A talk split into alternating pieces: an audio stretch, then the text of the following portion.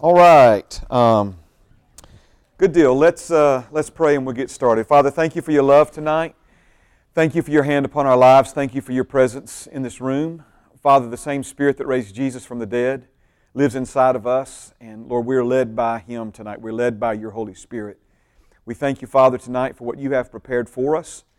And Father, so much of what you have for our lives begins with us just showing up, Father. So thank you for those that have shown up here, those that are tuned in online. I thank you, Father, for working powerfully in our lives tonight through your Holy Spirit and through your holy word. Father, we pray for our friends, uh, Nick and Mandy, tonight. We thank you for your hand upon their lives. We thank you, Father, that no weapon formed against them will prosper, and we just thank you, Lord, for your comfort and your peace. And Father, as we um, open up our hearts now to receive from you, Lord, we uh, bring faith to the forefront. Um, and, and Lord, we reach out now and believe you for utterance from your Holy Spirit. Father, may my spirit, soul, and body become a portal through which your wisdom can pass from eternity into time and space. Lord, not just information tonight, but revelation and impartation, Lord. That's what we ask you for and believe that we receive now in Jesus' name. Amen and amen. All right, if you have your Bibles tonight, open them with me to the book of Second Corinthians. 2 Corinthians chapter 5. 2 Corinthians chapter 5. And, um, and that's, that's where we're going to uh, dive in tonight. Praise God. Uh, I love where we were last week in uh, John chapter 3. Um, I've got lots of favorite passages and chapters, verses, sections in the scriptures, and John 3 is right there on, on my uh, list of favorites. And I'm tempted to go back there tonight. We're going to keep moving forward. Um, I always, when we get around class 34, I'm always thinking, man, maybe I shouldn't have done so much reviewing at class number five. So, uh, so class number five, amen. Some of you were telling me before class that you've been able to access uh, the recordings and, and, that sort of thing. And so, uh, amen. Apart from maybe just a few mentions, we're not going to go back to those verses and look at them in detail. One of the key points that we've made in the beginning uh, classes, uh, talking about discipleship and what discipleship is for and what it's about is this truth from the scriptures that every born again believer has been called by God to do the work of the ministry. And we see that there's a great need in, in our world today, just like there was tremendous need in the world when Jesus was here in the flesh. And he looked at his staff, the 12 men that were on staff with him, and he didn't just say help, he said pray for help because he recognized that not only was it something more than he could do as a man, as one man, it was greater need than, than 13 of them. And then we know we, we talked about those 70, right? And so there's a great need in our world, and, and we as the body of Christ are, are that workforce. We are Generation Christ. We are, you are that royal priesthood, that holy nation, his own special people. Um, you may not have ever had that explained to you before now. Um, you may have never even thought of yourself in, in that light, but, but my brother, my sister, that's the truth. Amen. Now, one of the things that I want to begin with tonight before we look at the verses is when we talk about, um, I, I, don't mind the term, but it, it does need some explaining, um, but I'll just use it anyway. The, the, the term is spiritual growth. The idea of, of your individual growth and development, my individual growth and development. Um, we see that, you know, sometimes the world uses the terminology your growth as a person. Well, again, that's kind of a general term. Um, the actual words that the Bible uses is that as born again believers, we are growing up into Jesus in all things. And I did it when I was a kid. I watched my kids do it when they were young.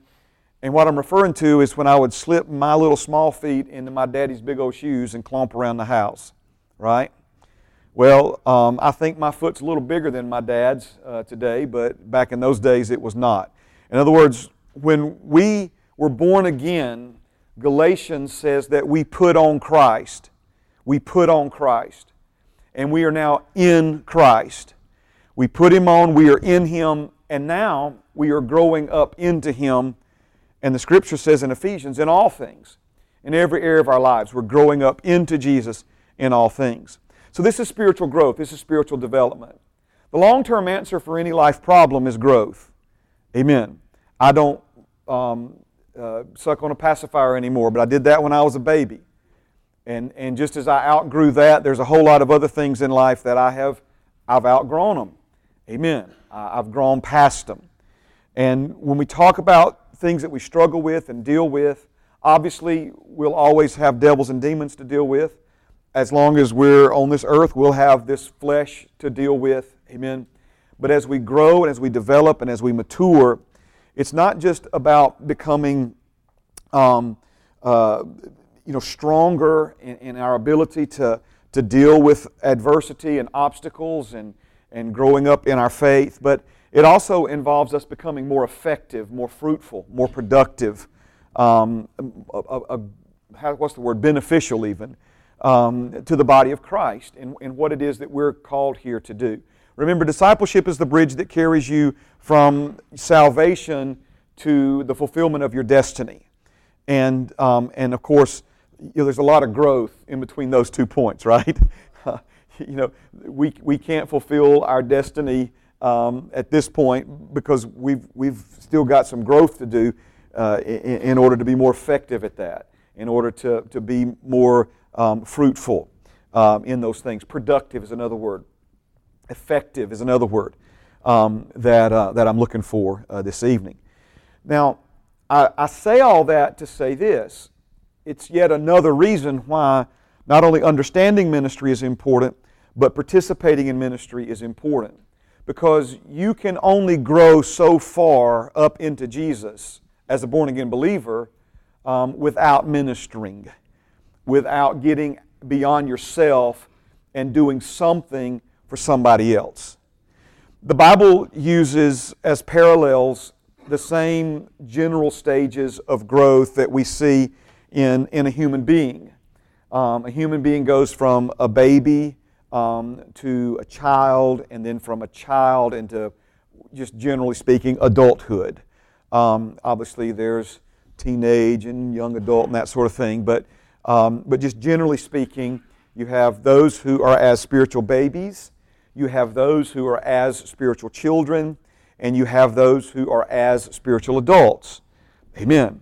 And some of the characteristics um, of that, if you think about it for a moment, um, a, a baby is one who's totally dependent upon others. Um, let's just use this one aspect of life food. A baby is totally dependent upon someone else to prepare the meal, to feed them the meal. Um, and and if, if that doesn't happen, uh, that baby is not going to survive. Uh, that's how dependent that baby is on someone else, okay? Then we see that as we become children, we still need someone to prepare the meal for us, but we're now able to what? Feed ourselves. We don't need somebody to put it in our mouths any longer um, and, and we move up into more solid food. Okay? Um, but then an adult, this is someone who can prepare a meal for others and feed it to them. Are you, are you seeing what we're talking about here?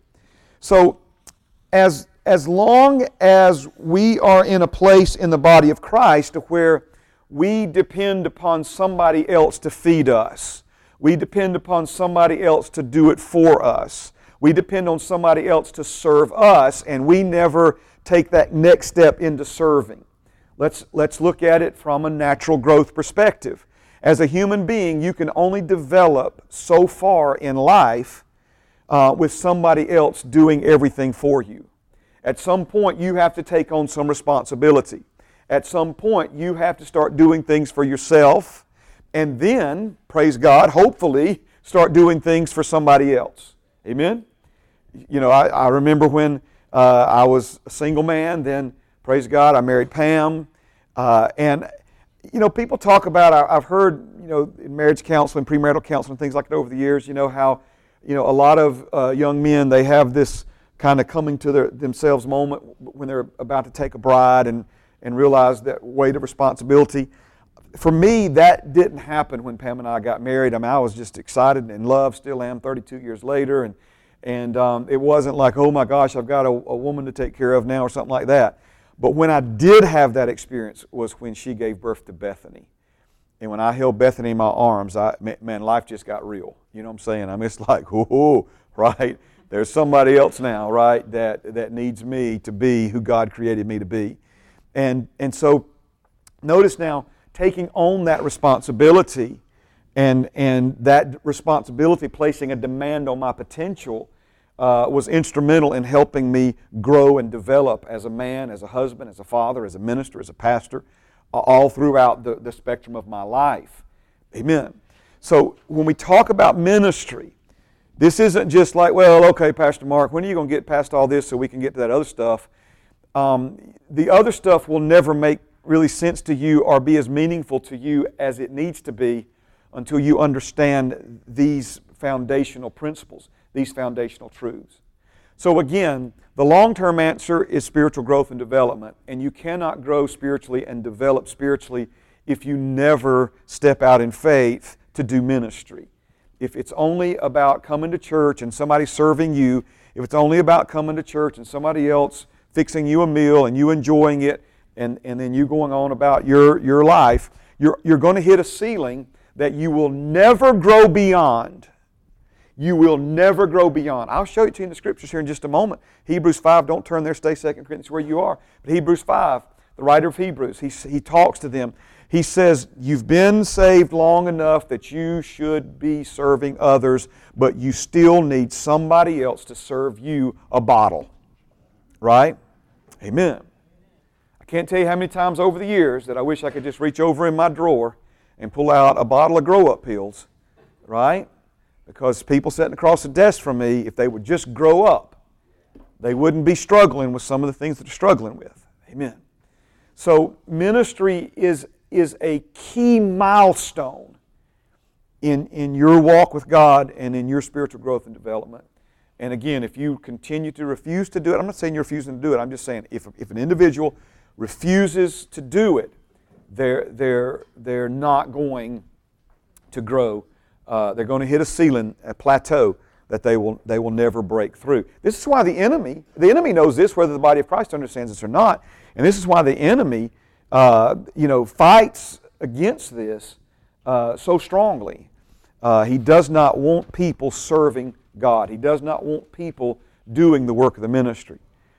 You've seen that uh, maybe on people's front door, a little brass plaque, or cross stitched somewhere hanging on their walls. As for me and my house, that beautiful verse out of Joshua, right? As for me and my house, we will serve the Lord. And there's so many folks that it just strikes a chord somewhere in them. And yes, amen, Pastor Mark, that's me, right? But people think coming to church is serving the Lord. They think coming to a class is serving the Lord. My friend, this is where you're being served, right? Serving the Lord involves actually doing something, some act of service for Him. Amen. And my, my, my, how our growth begins to explode. I have seen explosive growth in people when they finally got up out of the pew and started doing something to serve the Lord and His people. All right? So, as we begin tonight, ministering to others is necessary for spiritual growth and development. Now, as we come to 2 Corinthians chapter 5, um, beginning at verse 14, uh, these verses are the biblical platform for what we call discipleship counselor training class. In other words, the, the entire uh, 36 weeks are rest upon um, these verses right here. I know, I know that may sound like an exaggeration, but I assure you tonight that it is not. As a matter of fact, for the first probably 10 years or 8, 9 years of this class, class number one, we opened the Bible to 2 Corinthians chapter 5.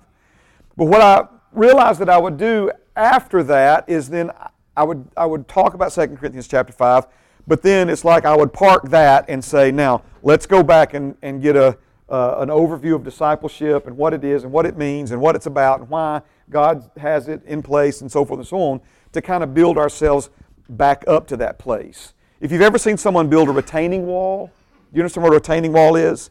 Uh, they go out there and they build that wall and then they come in and they backfill. All right? Sometimes we do that. I've learned over the years that that's not always the best way to, to teach folks, right? Uh, because there's things that, that need to be put in place, like we've already established, uh, so that those things will, will have the greatest impact on their, on their hearts and minds. So now we're five weeks in, uh, and we're where we used to start, um, but on purpose, okay? Now, um, tonight, there's a lot that we're going to pull out of these verses. I want you to become so familiar with these verses. Um, we, we're going to turn to them many times, okay, refer to them many times. But what we find in these verses is a phrase that I now have in the form of a title, and that phrase is the ministry of reconciliation. The ministry of reconciliation. Because, you know, you may be here tonight or watching online tonight and you say, well, Pastor Mark, I, I really don't believe I'm a pastor. I really don't believe I'm an evangelist. I really don't believe that, that God has called me into one of those areas of ministry. Well, amen. Maybe He has, maybe He hasn't. All right? But every born again believer has been called by God to do the work of the ministry. And every person who has been reconciled to God, and that's part of our salvation, being reconciled to God, has been given the ministry of reconciliation. Let me say it another way the ministry of reconciliation doesn't come under pastor, pastor comes under the ministry of reconciliation. You, you follow what I'm saying? In other words, the, the ministry of a, of, a, of a pastor is all about reconciling men and women to God. So, um, this ministry of reconciliation is a ministry that has been given to every born again believer. And so that's what I titled this section, The Ministry of Reconciliation. Now, let's begin, um, and I'll put them on the screen as well as we work our way through. But it says this in verse 14 For the love of Christ compels us, because we judge thus that if one died for all, then all died. And he died for all, that those who live should live no longer for themselves, but for him who died for them and rose again. Therefore, from now on, we regard no one according to the flesh. Even though we have known Christ according to the flesh, yet now we have known him thus no longer. Let me stop right here. I'll probably come back and comment a little more on these verses and the ones that are to follow. But this is an amazing crossroads of the Scriptures, okay? And what I mean by a crossroads of the Scriptures is that you have many different biblical avenues that all intersect in these eight verses. And that's by design. Obviously, the Holy Spirit is the one who authored um, these words through the Apostle Paul. And it is of no coincidence that we have multiple things, multiple truths, important truths, my brother, my sister, amen, intersecting right here. Because again, it's important for us to not just see these things as standalone, uh, stand-alone truths, but to see them in light of and in their connection to all of these other important truths. Okay? Now, one of the first things, of course, that we see here is this love of Christ. Amen. And the love of Christ, of course, uh, doesn't just begin with Jesus in the New Testament, but it's an eternal love in the sense that, well, in the sense that God is love and God is eternal, but in a more practical sense, um, the scriptures teach us that Jesus loved us before Adam and Eve were ever created, and that He agreed to come to this earth and pay the penalty for the sin that we've all committed before we were ever created. So He loved you before you ever existed. Amen. So, this love, this overwhelming love, this unending love, this unconditional love, amen. Paul said that it had a compelling effect upon him. The King James Version uses the word constraineth. And the idea, of course, is that Paul had such an understanding, such a, a revealing of, of the depth of God's love for himself, the love that God had for him, but at some point, Paul began to realize that if the Lord God loved him this much, he loves every other human being this much as well. And it was an understanding of this love that compelled the Apostle Paul to do what he did in service to his king and master on this earth. Amen. That word, um, I was going to do an overview and come back to it, but while we're here, let's go ahead and mention it and then we'll move on. That word compel, constraineth, I, y'all know me, I like pictures and mental pictures, mental images. And um, the first time we ever took a group, I think it was a group from the church, we, we went bowling one night.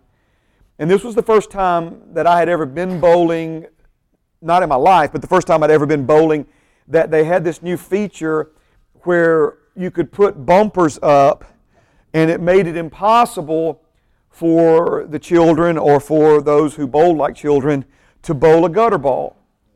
If, if the ball was going off course, it would hit the bumper and bounce back and bounce back, and it would constrain it. Are you hearing me? It, it compelled that ball to its that bowling ball to its destination. And, and when I saw that, and, and, and then this verse, that's the image that I have. Um, Paul had such a revelation of the height, the width, the breadth, the depth, the full dimension of God's love, which passes the ability of the meat computer to understand. It has to be revealed by the Holy Spirit. But Paul had such an understanding of the full dimension of God's love that it literally created those bumpers um, in his life that even when he would try to go off course, the love of Christ would constrain him back on course, right? Sounds like something that John also understood when the Holy Spirit through him in 1 John 3 said, He who has this hope in him will purify himself even as Christ is pure. It becomes this motivating factor compelling us, motivating us to get the garbage out of our lives and to pursue God's highest and best for us. Now, when he says because we judge thus, it doesn't mean like judge criticizing, being critical, looking down on people, judging people. It means we've reached a conclusion.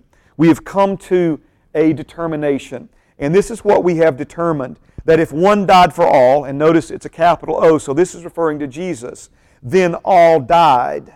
Amen. Now, again, another very important truth. Doctrine is simply a system of teachings, a system of truths. So, another important doctrine that intersects here in 2 Corinthians 5 is this idea of Jesus, or not, it's not an idea. Well, it was, it was an idea before it ever happened, but it's not an idea anymore, it's a reality. Is this reality of Jesus being our substitute. Amen. I'm going to give you a big word like mayonnaise, okay? Substitutionary work, all right? His substitutionary work. Anybody remember the substitute teacher in school? Right? Amen. So the idea here is that Jesus came to be your substitute. He came to be your substitutionary representative. He came to make a covenant as you, for you, with God on your behalf. And He did it as a man, He did it as a human being. And the scriptures teach, and we'll get to this at a later point, but just to give you an overview here of what we mean by substitutionary representative. Paul said it this way He said, I was crucified with Christ. Nevertheless, I live. In other words, when Jesus died, I died. When Jesus was buried, I was buried. When Jesus was raised, I was raised with him. When Jesus went to sit at the right hand of God the Father, like we talked about last week in Ephesians 2, the Bible says that I, and if you're born again, you are now seated together there with him. Because, again, this is what we mean by Jesus coming to represent us all. Remember, Adam uh, in the garden, he represented us all, and when he sinned, the Bible says we all sinned. Amen. Now, this is why Jesus is referred to in Scripture as the last Adam. The last Adam. Because just as the first Adam was a, was a fountainhead, all humanity flowed from him, we see that Jesus comes and now all born again humanity flows from him. So before we were born again, what was true of Adam was true of us. Now that we are born again, what's true of Jesus, come on now, is true of us. Praise God. So this is what he's referring to here that if one died for all, and he did die for all, then all died. And he died for all that those who live, so he didn't die so we would be dead, he died so we could live. Amen. That those who live should live no longer for themselves. Come on now, it gets old living for ourselves, doesn't it? We've been there, done that, man. That's not, that's not where the sweet spot of life is living for ourselves.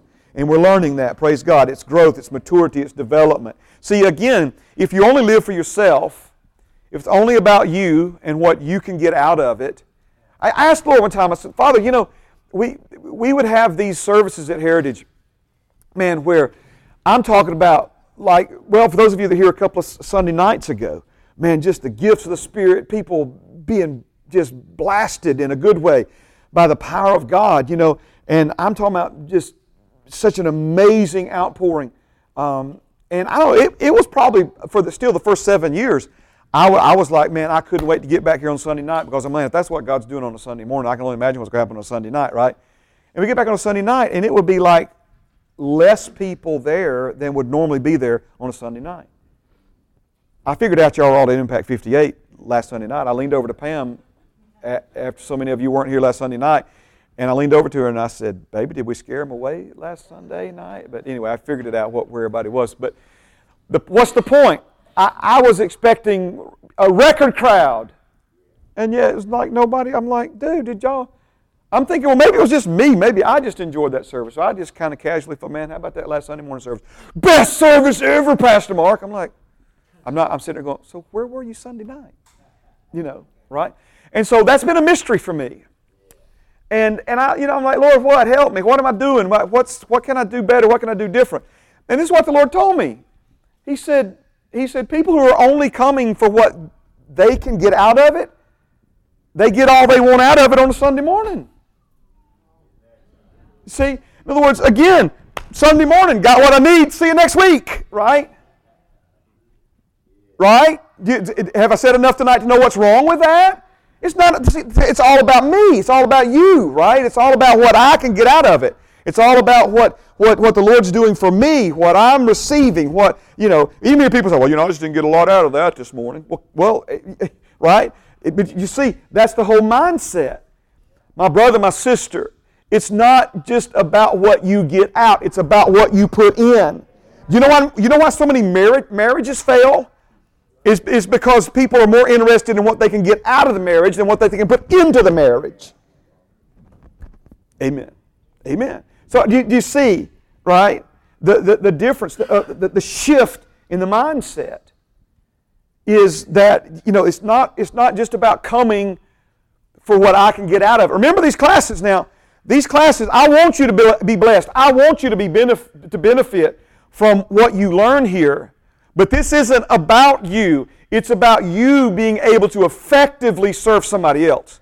It's about you being equipped, right? I'm the one, I don't know why, but God knows. He chose me to be pastor. Pastor, teacher is to equip the body of Christ to do the work of the ministry. So I'm here to equip you. Obviously, you're going to get a lot of your questions answered along the way, but the idea is for you to be equipped with answers to be able to give to somebody else. And this is where the growth is. This is where the development is. Amen. Well, praise God. I'm not sure all that came from other than I believe the Holy Spirit. So let me just keep moving along here. So we should live no longer for ourselves. Let me, let, me, let me just say one more thing about that, okay? If you understand that the church is not a building, but that the church is a group of people. The body of Christ. Ephesians 2 says it, Ephesians 1 says it this way, the church which is his body. The church, comma, which is his body. Okay? So if you begin to think of being faithful to church not as being faithful to some religious duty or some religious establishment or some building or make sure we shake Pastor Mark's hand so he knows we were there or, where, or wherever you go to church, that pastor, right? But if you begin to realize that coming to church is about being faithful to the people. Right? It's about, it's, it's about being there for your brothers and your sisters. Not to mention how much, well, think about it, those of you who have children. Don't you love it when all your kids get together? Father, that, he loves it when his people get together. And the devil hates it, so that's why he fights it so hard, all right? But we're not living for ourselves anymore. He died for all that those who live should live no longer for themselves, but live for Him who died for them and rose again. Okay? Therefore. Now, there's a couple of therefores and a now in these passages. I love, man, anytime I come across a verse that has a therefore, especially if it begins with a therefore, or that has a now in it, uh, my spiritual ears perk up and I, I'm trying to impart that to you. Okay? Because therefore means in light of what was just revealed, in light of what was just spoken. Because verse 14 and 15 are true, this should be a practical response from me and you. All right? Therefore, in light of, from now on. Okay? Now, that's another, notice we got now there, but it's not just a now. Let me say it another way. From now moving forward, from this point forward. In other words, he's saying it's time to draw a line in the sand. There was a way that we used to operate, but we're not going to operate that anymore. We've drawn a line in the sand and we're stepping across that line and we're never going back. So, what is that line he's saying we need to draw? From now on, in light of what we've just heard, we choose to regard no one according to the flesh. Regard no one according to the flesh. Even though we have known Christ according to the flesh, yet now, yet now, there's that word again, we know him thus no longer. Now, let me tell you what he's saying here. He's building on something Jesus began to teach. Okay, and that, that was how um, Luke began uh, in, to, you know, to speak to Theophilus, right? He says, Let me tell you all that Jesus began both to do and to teach. Okay? So Jesus taught us not to judge. Now, Paul is building on that by the Holy Spirit. And what he's referring to here is that we don't try to sum people up by their flesh. We don't try, obviously, we don't judge people by the color of their skin. We don't judge people by the way they look, the clothes they wear, none of that. And, and, and, and again, the devil's behind that to bring division and all that kind of stuff, right?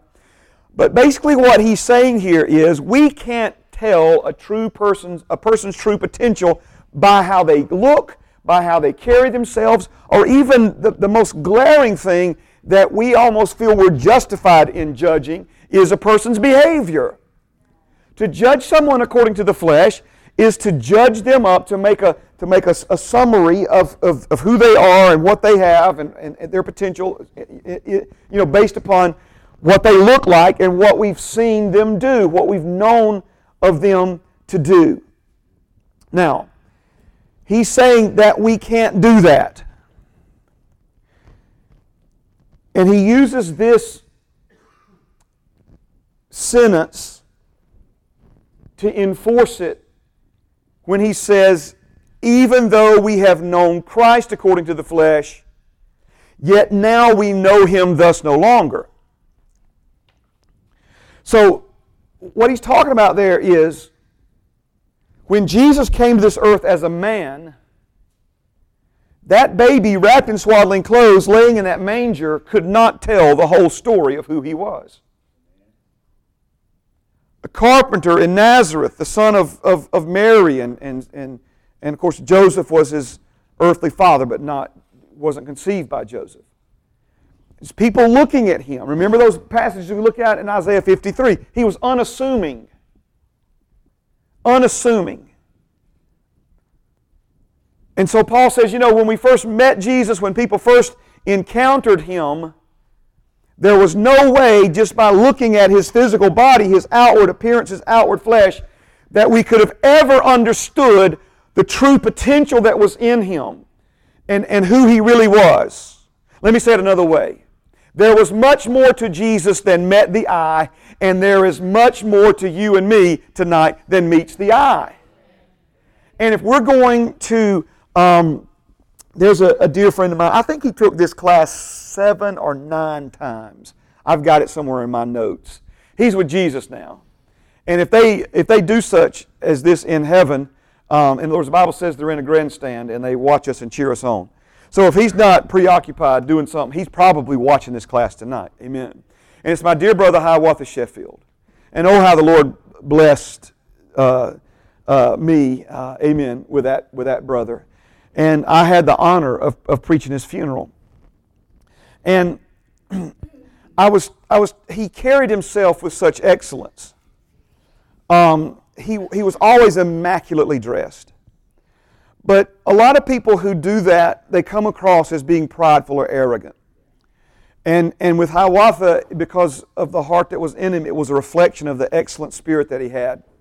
And people were drawn to him. Children were, were drawn to him in his, in his suit and tie and, and polished shoes and, and, and, and all of these things.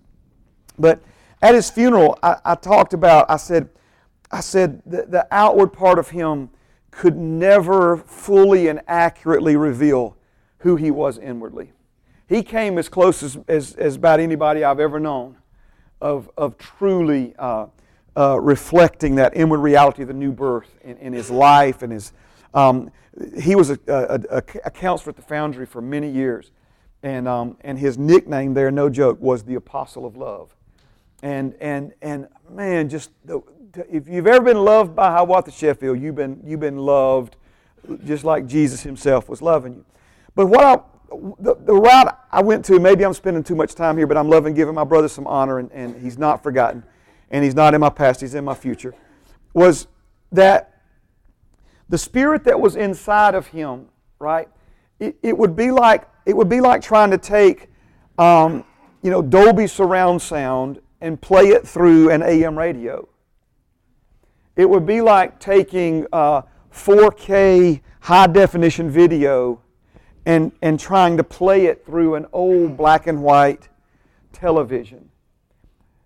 Our outward part does not have the circuitry or the capacity to fully reveal who we are in Christ right here, right now. Now, discipleship is about bringing that inward reality of the new birth into an outward expression of life. And we'll talk about that in greater detail. We'll talk about that in greater detail. But one of the key ways that we do that as disciple makers is refusing to regard someone according to their appearance or behavior, but choosing to refer to them and see them as who they truly are in Christ Jesus. Amen. In other words, the, the, the greatest um, honor and compliment that I can give you is to treat you and respond to you as who I know you to be in Christ, not, not by how your behavior may be uh, you know, not reflecting that right now. Am I, is anybody picking up what I'm putting down in here? And so this, this, is the, this is the concept of, this is the truth of what he's saying. Just like we, there was more to Jesus than met the eye, we, we can't look at a person's outward appearance um, and, and, and determine all there is to know about them. Right? Why is that? Well, another therefore. Because therefore, if anyone is in Christ, he is a new creation. Old things have passed away. Behold, all things have become new. Now, this word new here is unique. In the original language, there are two uh, you know, primary words uh, that are translated into our singular English word new. And those two Greek words have this distinction. One is referring to something that is, big word like mayonnaise, quantitatively new. Okay? So if something is quantitatively new, this would be like the next one in line. Amen. So have you ever told someone that you got a new car, but that car was maybe eight years old, but it was new to you? Okay? That's quantitatively new. It's, it's new in the sense that it's the next one in line. Um, I guess sometimes, I don't, I don't know a lot about these things, but but like Chevrolet and Ford, they'll be releasing the new model year. Again, even if it's brand spanking new, it's still um, something that is quantitatively new. In other words, it's just an, another Ford. It may be a different Ford, but it's another Chevrolet. So it may be a different Chevrolet, but it's another Chevrolet. All right? So another one in line, another one in order. That's the concept of something being quantitatively new. This word is not quantitatively new. This word in the original language is the other word used to express a different kind of newness. and that is something that would be qualitatively new. Okay? So again, the root word here is quality. It's of a different kind. It's, a, it, it's in other words, when, when he says that he made you a new creation, you could literally say he, he made you something that you were not before. Amen. And that nobody else has been other than the seed from which you were born. Amen. So this is not just, how do I say this? Praise God. See, a lot of times when we, we think of new creation, we think refurbished. Anybody ever bought something refurbished? Factory, factory refreshed, factory refurbished. Well, again, it comes with a warranty. I buy stuff like that. I, I'm not saying you shouldn't do that. But I think sometimes we think that that's what it means that Jesus just kind of cleaned us up a little bit, gave us a good scrubbing down, gave us a good bath, you know, gave us an infusion of strength and spirit, and, and now we're ready to go again. Absolutely not. The person you were before died with him. This is why we have to die with him. We died with him. We were buried with him. And then we were, we were raised up. The old person we were, the old creation that we were, was left in an unmarked grave. And we come up out of that grave with Jesus, a new creation in Christ Jesus. Okay? Now, old things have passed away. Behold, all things have become new. We'll dig into this at a future date. But what we have to understand here, and we see it from other scriptures. Let me, let me put the brakes on here for a moment. Remember what we said. Lots of different avenues of Scripture are intersecting here. Lots of different truths are found all linked together in these verses, strategically so. And so, like you just look, if one died for all, then all died. Well, it doesn't say anything about crucified with Christ, buried with Christ, seated with Christ. That's all on that road. If we go from that intersection and, and trace that road, and we'll do it, we'll see everything that led us to that point. If we get on this new creation and how we became a new creation and what it means to be in Christ Jesus and how we wound up being in Christ Jesus through the new birth. Well, again, that's another road. It's intersected here. He's not giving us every detail about our salvation. Are you follow what I'm saying? He, those are covered elsewhere in Scripture. They're mentioned here, all building towards the minute I started pointing to it, it's not on the screen anymore. All building towards this ministry of reconciliation. Notice, therefore, now, so now, therefore, he's building, leading up to this crescendo, if you will, that you've been reconciled to God because of all of this and have been given that ministry of reconciliation. Okay? So, with that said, there are things that just on this verse alone, it doesn't quote unquote say that. But there's, there's answers here and there's questions. So, if old things passed away and all things became new, why does it seem like some things haven't changed? Well, what you're going to see in Scripture is that there was a part of you that was born again and there was a part of you that wasn't born again. Amen. Uh, my flesh, for instance, was not born again. That, in other words, if, if, if you had brown eyes before you were born again, you had brown eyes after you were born again. That's not what he's referring to when he says all things become new.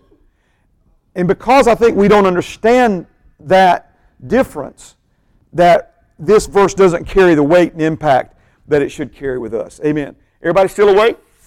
Praise God. So Amen. Let's just move on from there. So, not only have all things become new, now, if you read it tomorrow, if you read it six weeks from today, now all things are of God. My brother, my sister, before your new birth, all things in you were not of God. That dead spirit in you, God didn't birth a dead spirit in you. Amen. Sin, being born of Adam's corrupted seed, is what birthed that in you. But that's not in you anymore. That nature is not in you anymore. And I know people get angry, at least not at the spirit level of your being. It left an imprint in your mind. We'll talk about that in a little bit. But it's not, that person doesn't live inside of you anymore. So now all things are of God who has reconciled us to himself through Jesus Christ. Now, man, we've been plowing tonight. Are y'all good?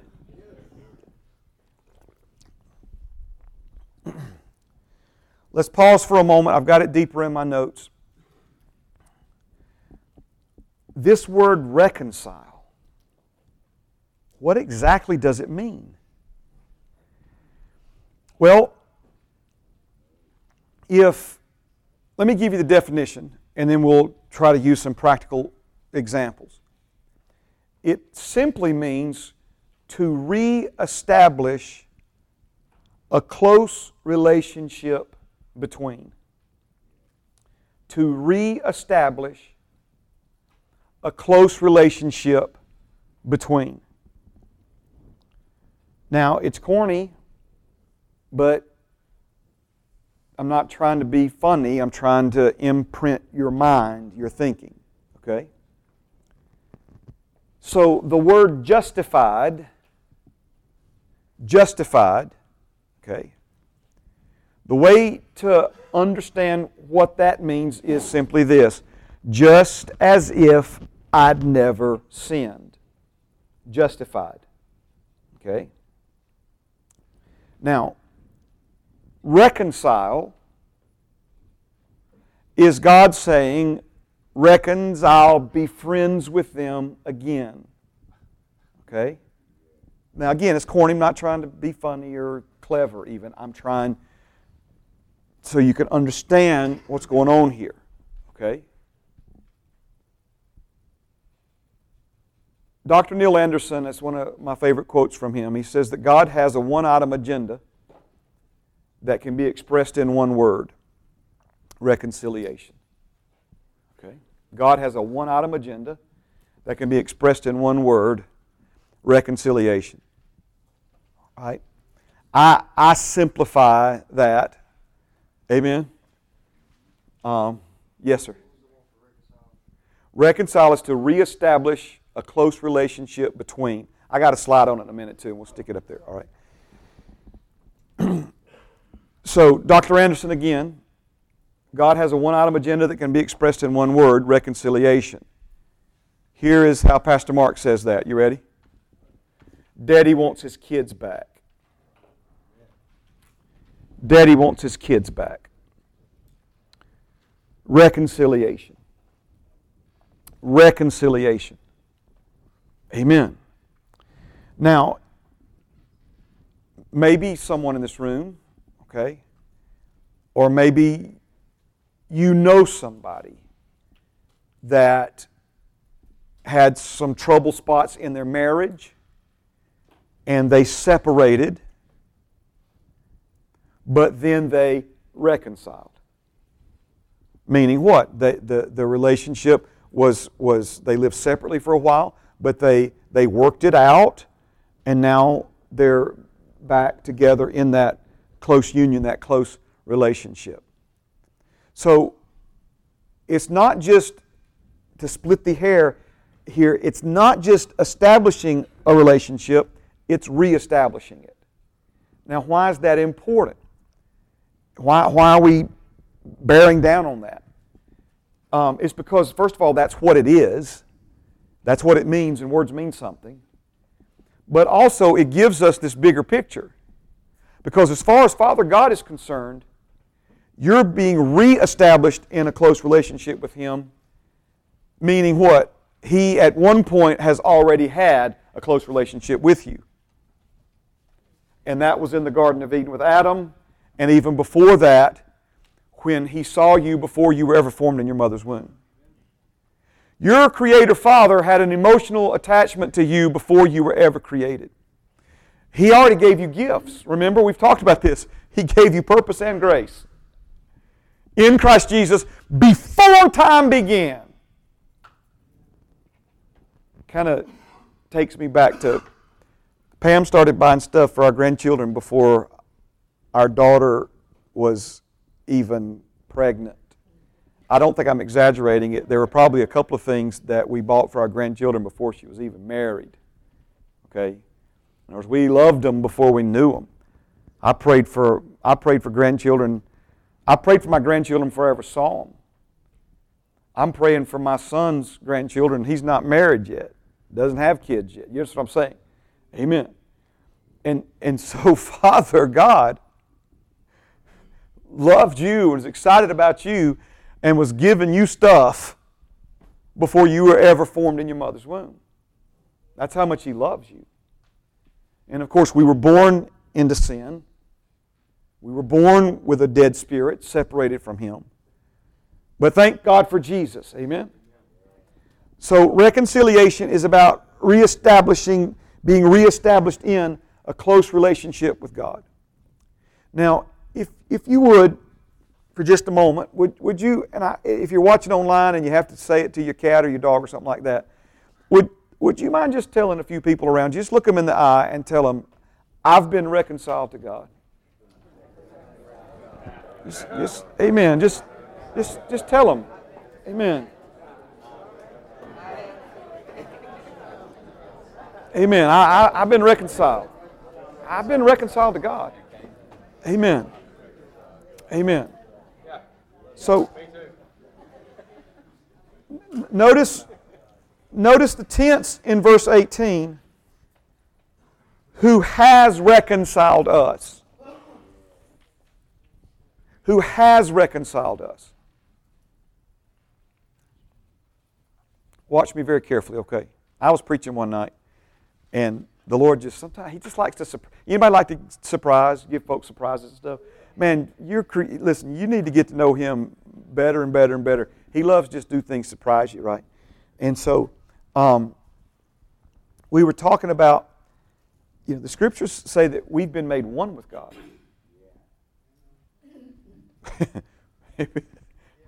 one, you know, when we say reconciled, you know, it's not just that okay, you know, you can live in my same neighborhood, but just don't bother me or something. No, that's not it, right? And I was, I was going to make this point. I was going to say that you and God, me and God, I was going to say, man, me and God are just like this. That's, that's not accurate, right?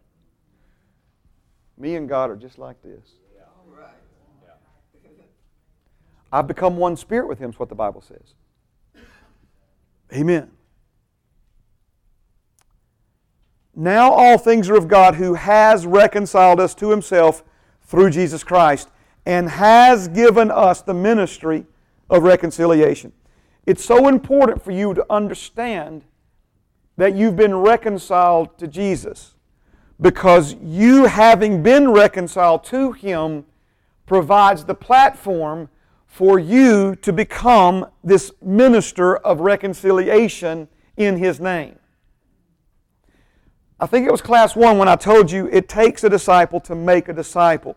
Jesus didn't just tell us to go make born again people, He told us to go into all the world and make disciples of all nations. It takes a disciple to make a disciple.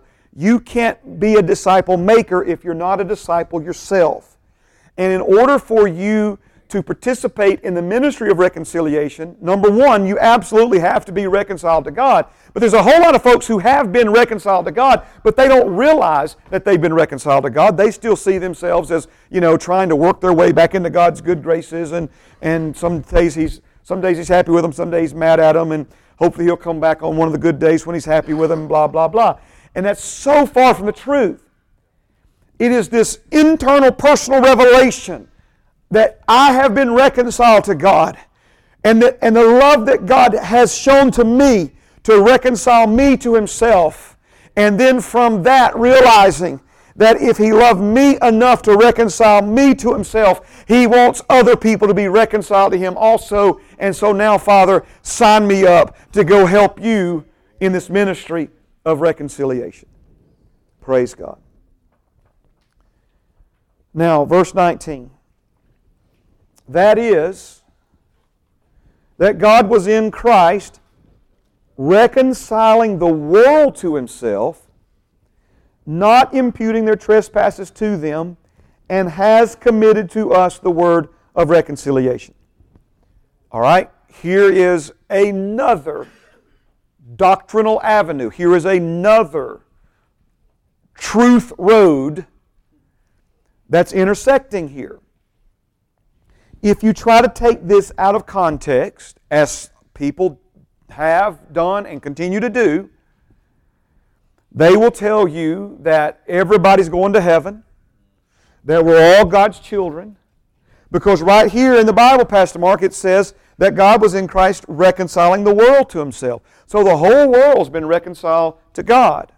Okay? That's what a lot of people think. But just based on this verse, you, you got to look at that whole road of truth. You got to trace. Does the Bible have other things to say about this? You better know it does. All right? Now, here is, though, why this is important and why it's included here, not to confuse us. But again, several things intersecting here because we need to see all of these things connected together as a collected whole. Not just bits and pieces and parts and, and sections, but a connected whole. So here is the doctrinal truth that we find here in these verses.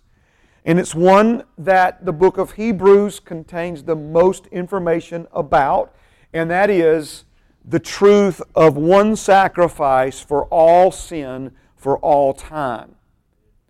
One sacrifice, Jesus was and is one sacrifice for all sin for all time.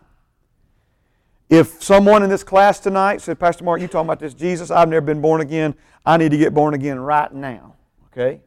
That would even perhaps be better than the night Sister Betty came last year and had to get healed right now. Praise God. Had to have me and her agree together. Hallelujah. And I was happy to do it. Right? Now, would Jesus, let me, let me back up. Let me, let me say the, ask the question a different way. What would Jesus have to do for somebody to get born again in this room, in this moment, right now? He have to do nothing. Right? He's already done it. He's already done it. So we see that God was in Christ reconciling the world. Part of your salvation is something called propitiation propitiation, or some, it's a hard T, you can pronounce it both ways, propitiation. And what that simply means is that Jesus took the punishment for you. He absorbed the wrath of God on your behalf. It is one of those key salvation terms that we'll break down. Um, justified is another one. We mentioned it tonight. Redeemed is another one. We mentioned. Uh, we didn't mention that tonight, but I should have mentioned it, so I will. I will right now. In the Old Testament, let the redeemed of the Lord say so. Okay? But our redemption was for the greater purpose of reconciliation. In other words, He paid your debt so that you could be reconciled to Him. So I have no problem with you as a born again believer in the New Testament saying, I'm redeemed, I'm redeemed. Sing it, shout it, tell anybody to listen to you. But you haven't just been redeemed, my friend, you've been reconciled. So let the reconciled of the Lord say so. Amen. Let the reconciled say so. So again, these words propitiation, redeemed, justification, justified, reconciliation all of these are key salvation terms. All of them mean something different, but they're a, they're a part of that salvation package in what Jesus has done for you. Thank God for what He's done for you. All right? But what we see in 1 John, Not sure the chapter, maybe two, don't look it up, it's fine is that he's not just the propitiation for the sins of those who've been born again, but he is the propitiation for the sins of the entire world. See, the good news that we have to go tell people is that Jesus has already paid for your sins so you don't have to. It amazes me how many folks think the good news that they have to go tell the world is that you're going to hell. My friend, that's bad news. Tell them the good news first. If they don't want to hear the good news, then let them know that if they don't accept the good news, there's some bad news coming. But they don't have to have that bad news. How about the good news? So that God was in Christ reconciling the world to Himself. That's huge right there. That's huge. One sacrifice for all sin for all time. I know we got caught up prematurely, but right on time at the same time. Last beginning of last class, talking about if you say you have no sin, you, the truth's not in you. But if you If you born of God, His seed abides in you, and you cannot sin. You'll never understand that unless you understand spirit, soul, and body. Um, but this passage right here, when it says, well, let me stop. Thank you, Lord. Amen. I keep, I keep doing it, but it's amen. I, am I'm, I'm trying to answer questions, but if you hadn't figured it out by now, as we answer some questions, it creates more questions. Yes? Okay. So just, just that's why I asked you at the beginning. Just sit tight, please. Just, just hang on. Amen. But see, when you were born again, all of your sin wasn't just wasn't was not only forgiven, it was forgiven, but it wasn't only forgiven. All of your sin was taken away from you.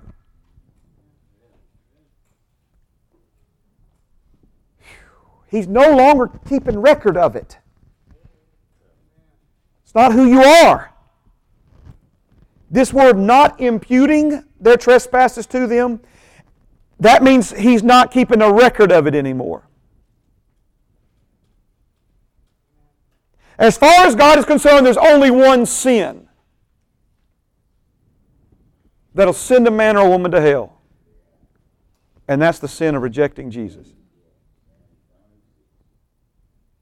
That's a, that. See, now let me, I'm, I can only imagine how that's bugging some of you because as many years I've been preaching this, there's still a little twinge in me. You know, I'm sitting there, Father, you know, should I really be hollering that out here like that? It's the truth. I can show it to you in scripture after scripture after scripture after scripture.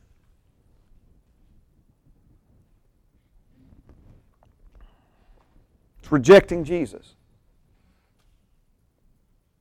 Because all the sin of mankind has been paid for. There's not a single sin that ever has been committed or ever will be committed on planet Earth that Jesus has not paid the price for. That's why equating the work of the Holy Spirit to the work of the devil is a sin that can't be forgiven. Don't freak out. I've had people ask me all the time, You think I've committed that sin, Pastor Mark? I'm like, You wouldn't be asking me if you had, first of all, right?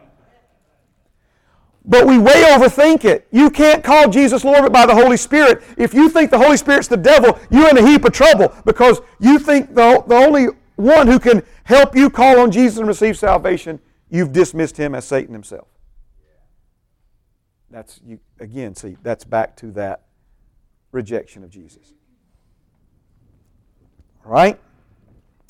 Not imputing means it's, a, it's, a, it's an accounting term, not keeping record their trespasses to them, and has committed to us.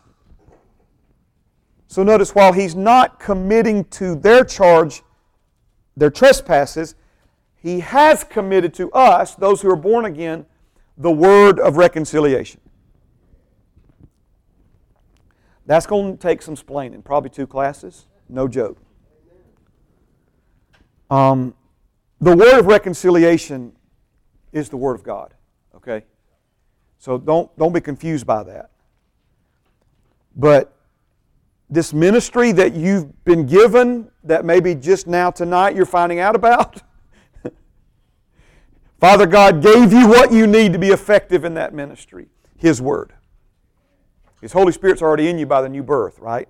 So He gave you the Holy Spirit through the new birth, and now to be effective in the ministry of reconciliation, He's committed to you. He's, he's put in your hands the word of reconciliation. All right, can we, can we push on a little bit more? Amen. Second Corinthians. So now we're at verse number 20. I feel like everybody needs to take a deep breath. Are y'all okay?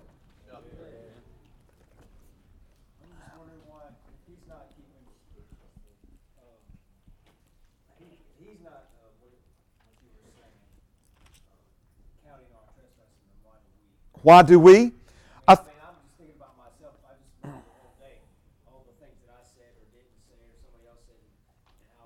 mean even at work it's it's like yeah. All right, so for number one, for, for a couple of reasons. So the same Bible that tells us he's not keeping a record of it also tells us that if we sin, we need to confess it to Him and even other people. Confess your faults one to another. I don't recommend you doing that to just any old person, but you need to have somebody close enough to you in your life that when you're struggling with something, you can tell them, they're not going to judge you. They're going to love you and pray for you, and then tell you what they're struggling with, and you love them and pray for them. And it takes that stuff out of secret zone, darkness zone, shadow zone, into the light where Father God and the Holy Spirit can help you, right? But the same Bible that tells us He's not keeping a record also tells us that we need to confess it, right? Because sin still has consequences. Right? I mean, but here, here is, here is, and this is what I mean by we're, we're, we're early on these things because there's a lot of stuff here, and I just make some statement like that, and I, I know 100%, 1000% it's true. Now, this would be laying that wall, and we got a whole, we got, we got 42 dump truck loads of truth to backfill that, you know, to, you, you follow what I'm saying? To, to show you that, and so I'm not trying to just give you some shock value statement, but remember the theme of tonight is the different doctrinal avenues that intersect here and why. Okay? And, and what qualifies you as a minister of reconciliation. And what have you been given to be effective as a minister of reconciliation? And, and so these things. But let me just, if I will, let me make this one comment.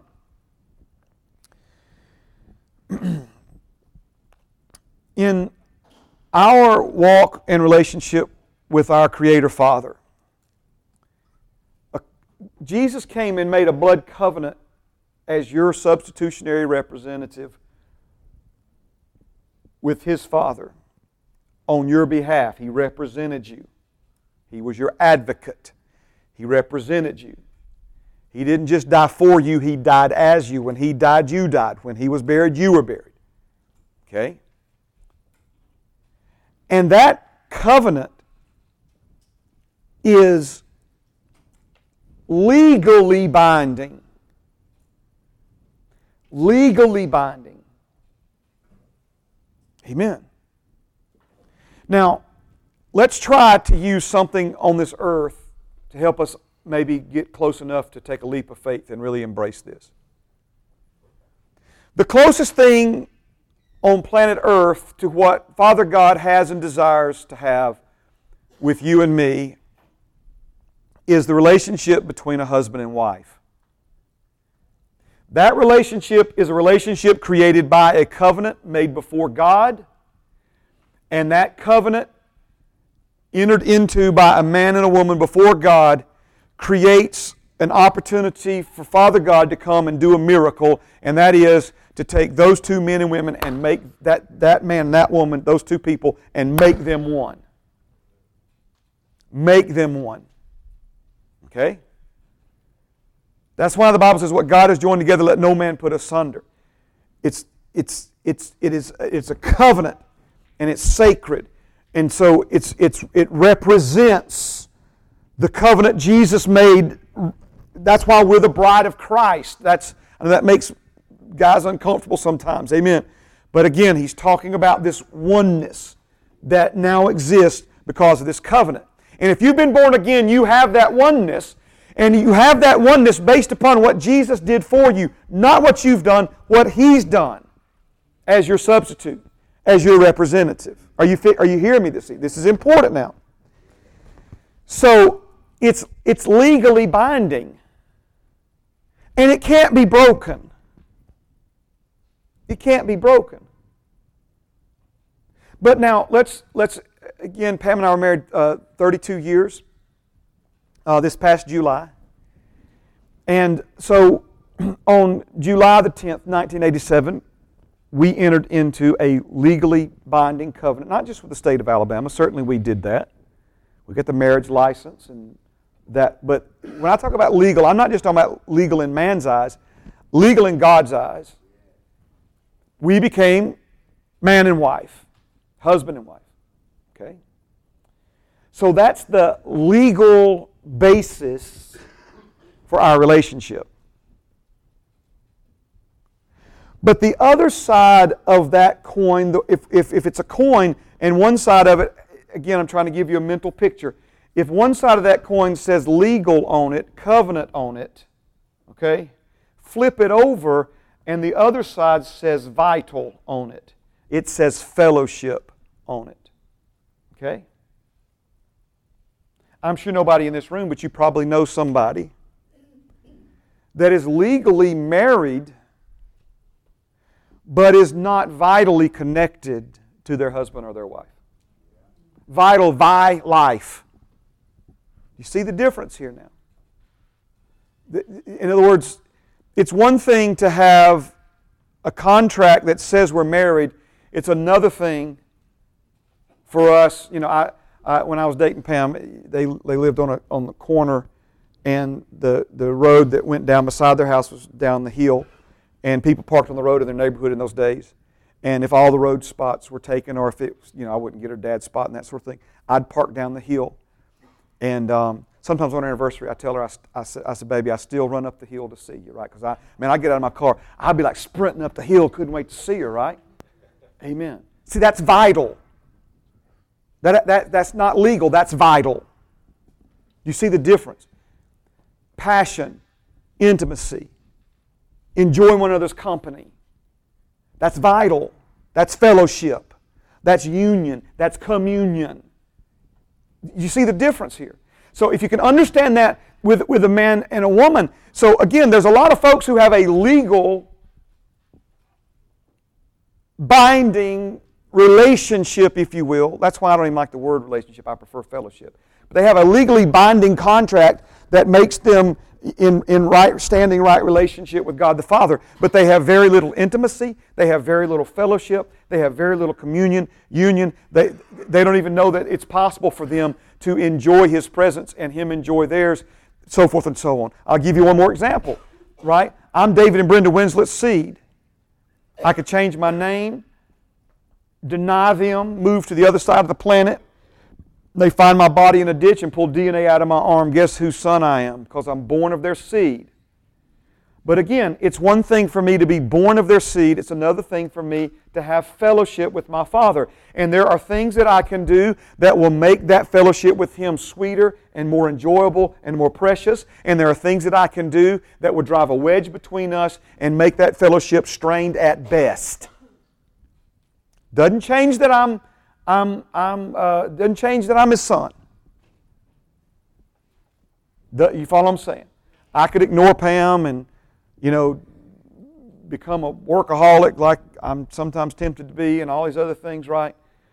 It wouldn't, it wouldn't affect the covenant that we have, but it would sure affect the fellowship. You see the difference there? Now, where, where is the joy in my life with Pam? It's not in the legal, it's in the vital. You follow what I'm saying? You know, it's like, baby, just make me a copy of that marriage license. I'll hang it on my wall and just stay down here at the church the rest of my life. Every time I look at that, that, that marriage license, I'll just think about you. you are you kidding me? No way, dude. Right? It's, it's the fellowship, it's the union, it's, it's, it's being with her. That's, that's the joy. That's the, the joy is in the vital, is in, in the fellowship, not just in the, in, the, in the legal aspect of this. Amen. Are you, are you okay? So we confess our sin because sin can affect our fellowship. Amen. Right? If, if I knock one of her dishes off a shelf and break it. You know? Which I've done before. I mean, I'm not proud of it. Amen. Praise God. Well, I need to tell her that. Hey, darling, you know that antique that you liked that was probably worth $400? I'm so sorry, sweetie. I didn't mean to do it, right? I skinned her Denali up the other day. Ooh, Lord. Just a little one, just a little one, right? But I know, man, I know, right? Everybody's looking back at you, Pam. She's just smiling. She was in there with me. Amen. But again, right? I'm going to go hiding stuff from her. You, you follow what I'm saying? Doing things that I know she doesn't appreciate. Amen. It's going to affect our fellowship, just like it's going to affect your fellowship with God, it's going to affect my, my fellowship with my parents. Amen. So, what all this does is it provides this platform for us, reconciles us. The reason one sacrifice for all sin. See, in the Old Testament, those folks who commit sin, they would offer uh, an animal sacrifice and it would cover over that sin. And then the next time they sinned, there was no more sacrifice to cover it. You ever been in an on again, off again relationship with somebody? Is that like, that's almost, that's like worse than not having a friend. The up and down, the disappointment, the back and forth. See, Father God was tired of an on again, off again relationship with us. That's the other thing that I'm going to teach you in all this. You will never understand it only looking at it from your perspective. You have to understand the heart of Father God. You have to understand how desperately He loves you. You have to understand you're the apple of His eye. He sings over you while you sleep at night. He knows everything you've ever done. He knows about sin that you haven't committed yet, and He loves you anyway, and He wants you. He longs for you. Would to God we long for Him the way He longs for us. And so He's done all of this for us. It's not like I said to God, look now, you either take away all my sin or don't take any of them. That's my deal, God, and I'm holding, I'm sticking to my guns. You know, you either, you either make me one with you or don't even bother saving me. I had nothing to do with any of that. This was all His doing, and it's marvelous in our eyes. It's what He wanted. It's the fellowship that He longed for. It's the reconciliation that He longed for. And so I'm not going to sit here and question why He did it. I'm going to be thankful that He did it. But listen to me what He has done. He has made it so that my sin can never separate me from Him ever again. Can't separate me from him anymore. Nothing can separate me from him ever again. And he rests in that. That is what the luxury of Jesus is sacrifice and the, the, the, the extravagant grace that we've been given. That's, that's what it bought and paid for. So now it's just an upward call. It's just an upward call. Just more and closer, more and closer. Learning from Him, walking with Him, humbling myself before Him. Do I still make mistakes? Yes. This is what I learned a long time ago when I made more mistakes than I make now, committed more sin than I commit now. Is that He was more ready and willing to forgive me than I was ready and willing to ask Him to. I want to kick myself, wallow around in it for a few days, you know, finally get around to confess and asking to forgive me. You know, he was like wanting to forgive me the, the second it happened so we could put it behind us and move on. Right? Love keeps no record of wrongs. I, I, and God is love. I mean, we just, again, we on and on and on with these things. You want to you want to drive the devil crazy?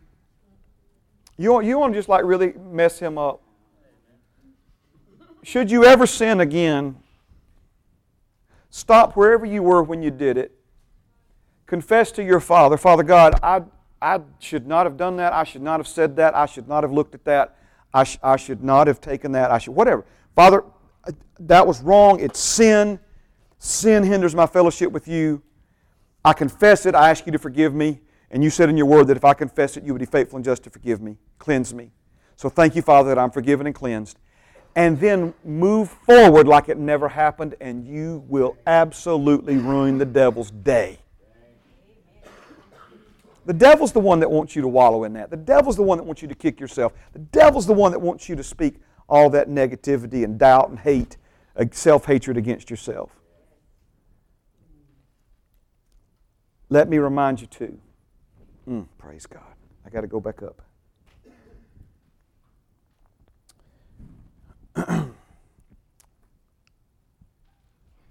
From now on, we regard no one according to the flesh.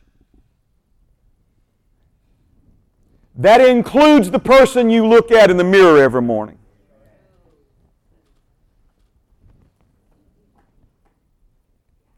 If there was more to Jesus than meets the eye, then there's more to you than meets the eye. That's the, that's the biblical principle here. So when you look at yourself in the morning, don't, amen, you're just like, golly, there stands a royal priesthood.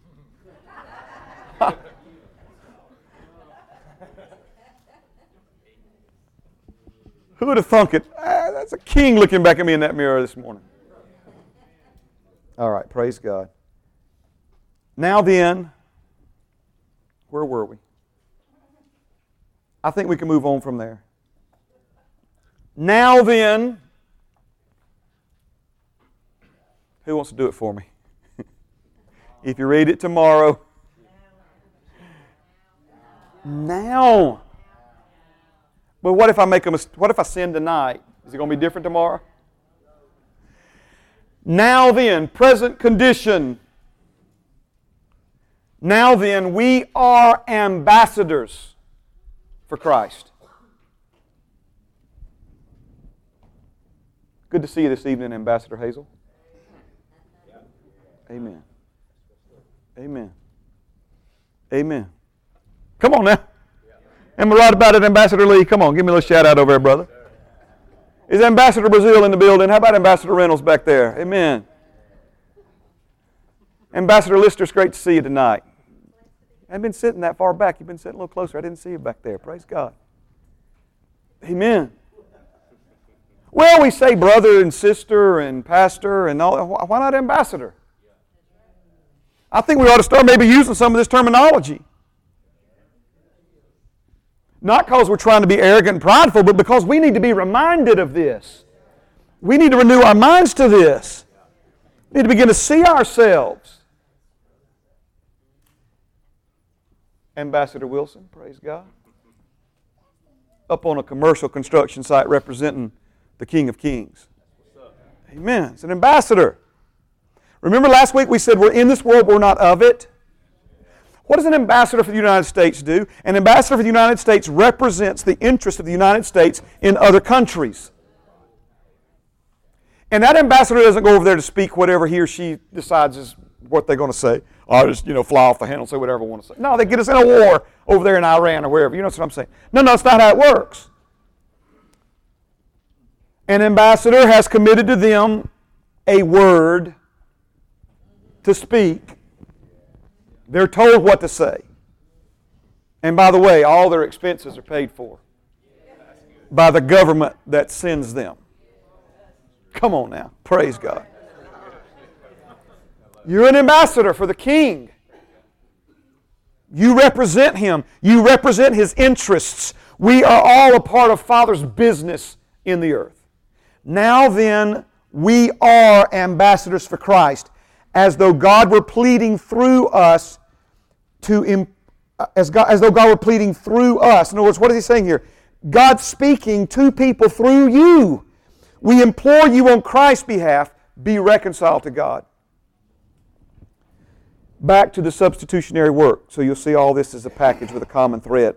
For he made him, the first he is speaking of God the Father. For God the Father made him, the second pronoun is referring to Jesus. For God the Father made Jesus who knew no sin to be sin for us, so that we might become the righteousness of God in Him. Wow. All right, I want to bless you with these same verses tonight, and I think we got time to do this. We got a few more minutes. Is it just me, or is this class gone by very fast? All right. I want to give you these same verses, and I've never done this. Um, this will be the first time, but I just felt so compelled um, I want to give you these same verses from the Passion Translation. And see, see, just matter of fact, if, let's do this. Don't try to follow along. I'll put them on the screen. You can see them on the screen, okay? I just want you to kind of just get, just kind of settle for a moment. Really bring your heart to attention. Really kind of just get focused in. And just let the Holy Spirit, you ever been like maybe in the shallow part of the surf and just something just kind of wash over you? Amen. Not like a wave knock you down. I'm talking about just feels good. You know what I'm saying? Amen. Just I want just like just let this be kind of like a, a gentle wave of truth. Just let it wash over you. Okay, same verses, but this time from the Passion Translation. For it is Christ's love that fuels our passion and motivates us because we are absolutely convinced that He has given His life for all of us. This means all died with Him, so that those who live should no longer live self absorbed lives, but lives that are poured out for Him, the one who died for us and now lives again. So then, from now on, we have a new perspective that refuses to evaluate people merely by their outward appearances. For that's how we once viewed the Anointed One, but no longer do we see him with limited human insight. Now, if anyone is enfolded into Christ, he has become an entirely new creation. All that is related to the old order has vanished. Behold, everything is fresh and new.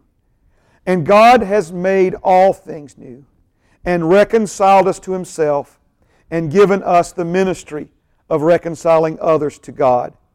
In other words, it was through the Anointed One that God was shepherding the world, not even keeping records of their transgressions.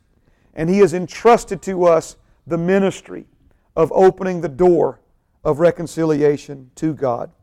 We are ambassadors of the Anointed One who carry the message of Christ to the world as though God were tenderly pleading with them directly through our lips. So we tenderly plead with you on Christ's behalf. Turn back to God and be reconciled to Him. For God made the only one who did not know sin to become sin for us, so that we who did not know righteousness might become the righteousness of God through our union with Him. Praise the name of the living God. Thank you, Jesus. Now, mm-mm-mm.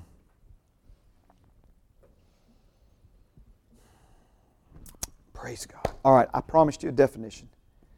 Let's do this. Here's the definition. I gave you the first part of it to, re- to reestablish a close relationship between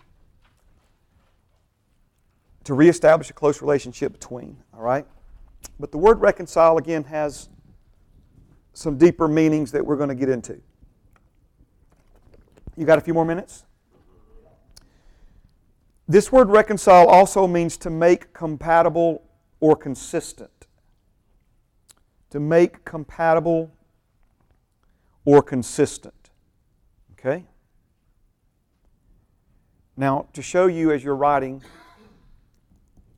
how that relates back to fellowship, union. Um, compatibility in a relationship is pretty important, right? You ever tried to have a working relationship, friendship, romantic relationship, whatever, with somebody, you just weren't compatible with that person. For whatever reason, it doesn't make them a bad person or are you a good one, or vice versa. It's just for whatever reason, you know, you can't stand people who smack, and she just smacked every time she ate anything, right? I don't, I don't know, whatever. You know, it's just, ah, amen. So it's, I don't know where that came from, but anyway, praise God. Just whatever reason, maybe it's something superficial or something much deeper than that. You just weren't compatible. You just weren't compatible. See, the Bible says as born again believers, we, the world has a different spirit in them than we have in us. And, and that there's no fellowship there, there's no, there's no compatibility there.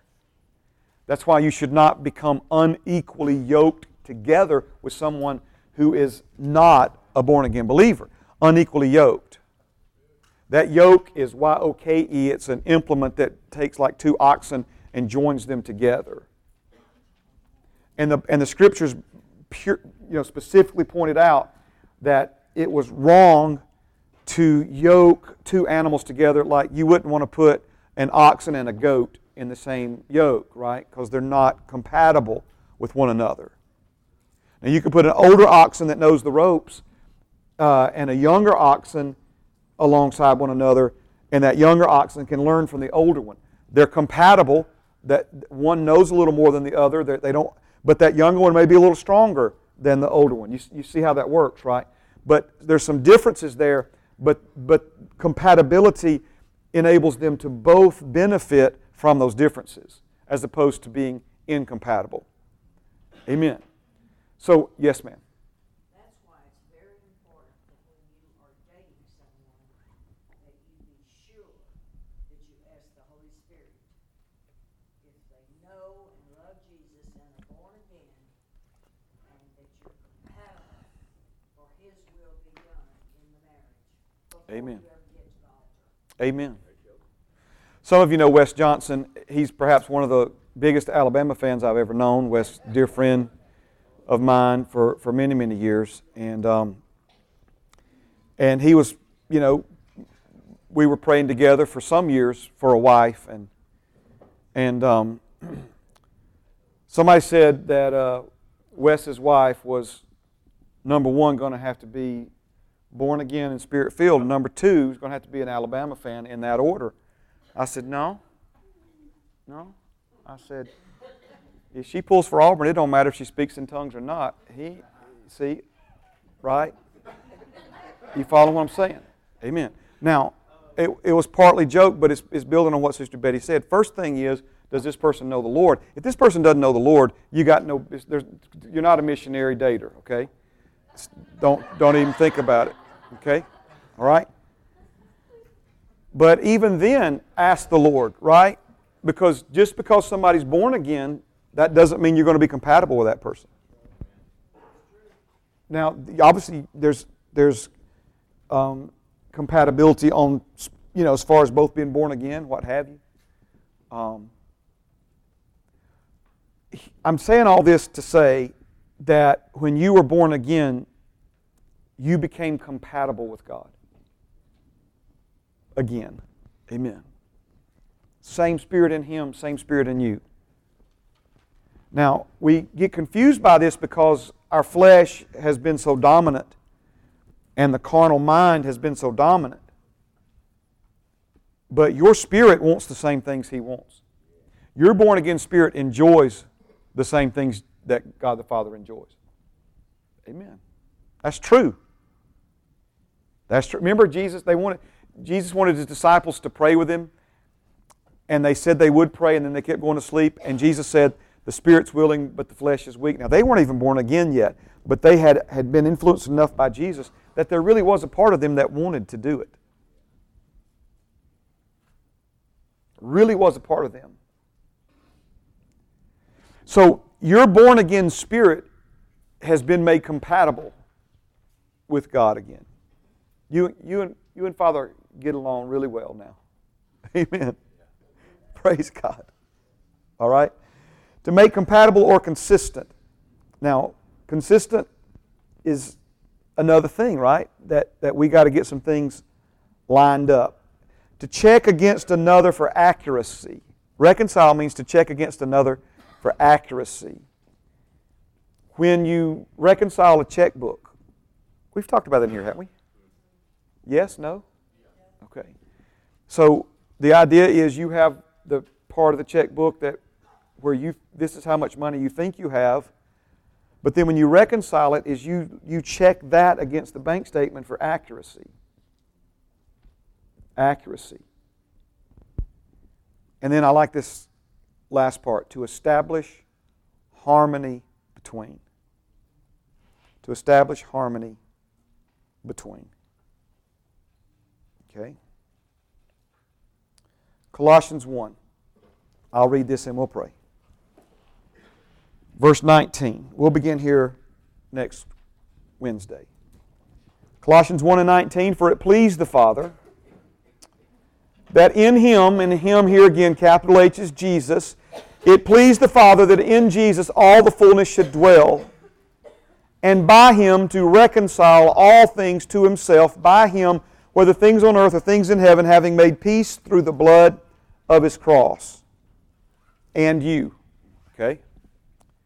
Now, this is another one of those important phrases because this one here is not so much talking about in light of what was just said, but this is this is uh, he's talking to you.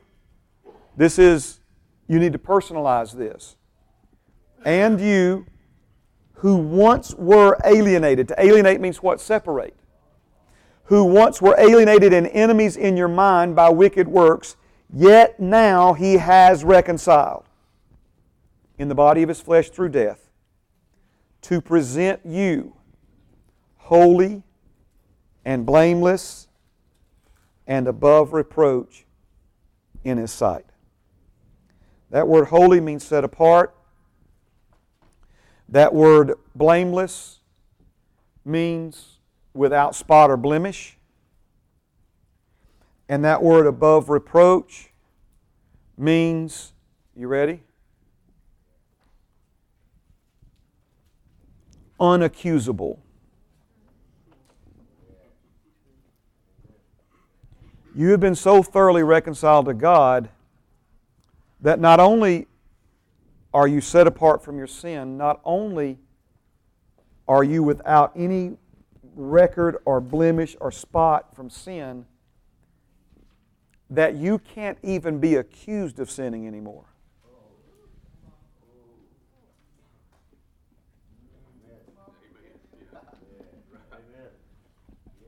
Romans 8 says the only one qualified to bring an accusation against you happens to be your attorney. In other words, the only one qualified to bring accusation is Jesus, and he, he's on your side. He's not trying to accuse you. You know why he's qualified to bring accusation? Because he lived on this earth without sin. right? He lived on this earth without sin. So if anybody, you know, that took that excuse away, right? Well, God, everybody's doing it. Jesus didn't. No. Right? Nobody ever lived without sin, God. That's not fair. Jesus lived without sin. So he's qualified to accuse us, but aren't you glad? He's not accusing us. He is 24 7 pleading our case. His blood speaks better things over you and me. Praise God. You get anything out of this? All right, let me pray for you. Father, we've covered a lot of ground tonight by just really looking at a handful of verses, Father, in 2 Corinthians 5. So much truth concentrated right there, Lord, intersecting right there. Father, all coming together to reveal this jewel that is the ministry of reconciliation that you have now committed and given to every person in this room, watching online, the sound of my voice. Every born again believer, Father. Help us embrace this, Lord. Help us, Father, lean into this, not, not pull back from this. Again, we may look at ourselves according to the flesh and say, Not me, no way, I can't do that. I don't even know what that means. But Lord, you told us. And we're drawing that line in the sand. From this point forward, we regard no person according to their flesh. Father, I thank you for your blessing upon these men and women. I thank you, Lord, that you're not just speaking to us, you're speaking through us. You're not just ruling over us, you're ruling through us and you have called us and positioned us to be co laborers together with you.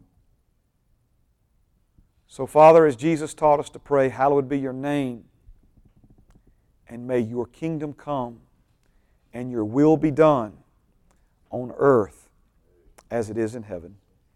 In Jesus' name, amen and amen. Praise God.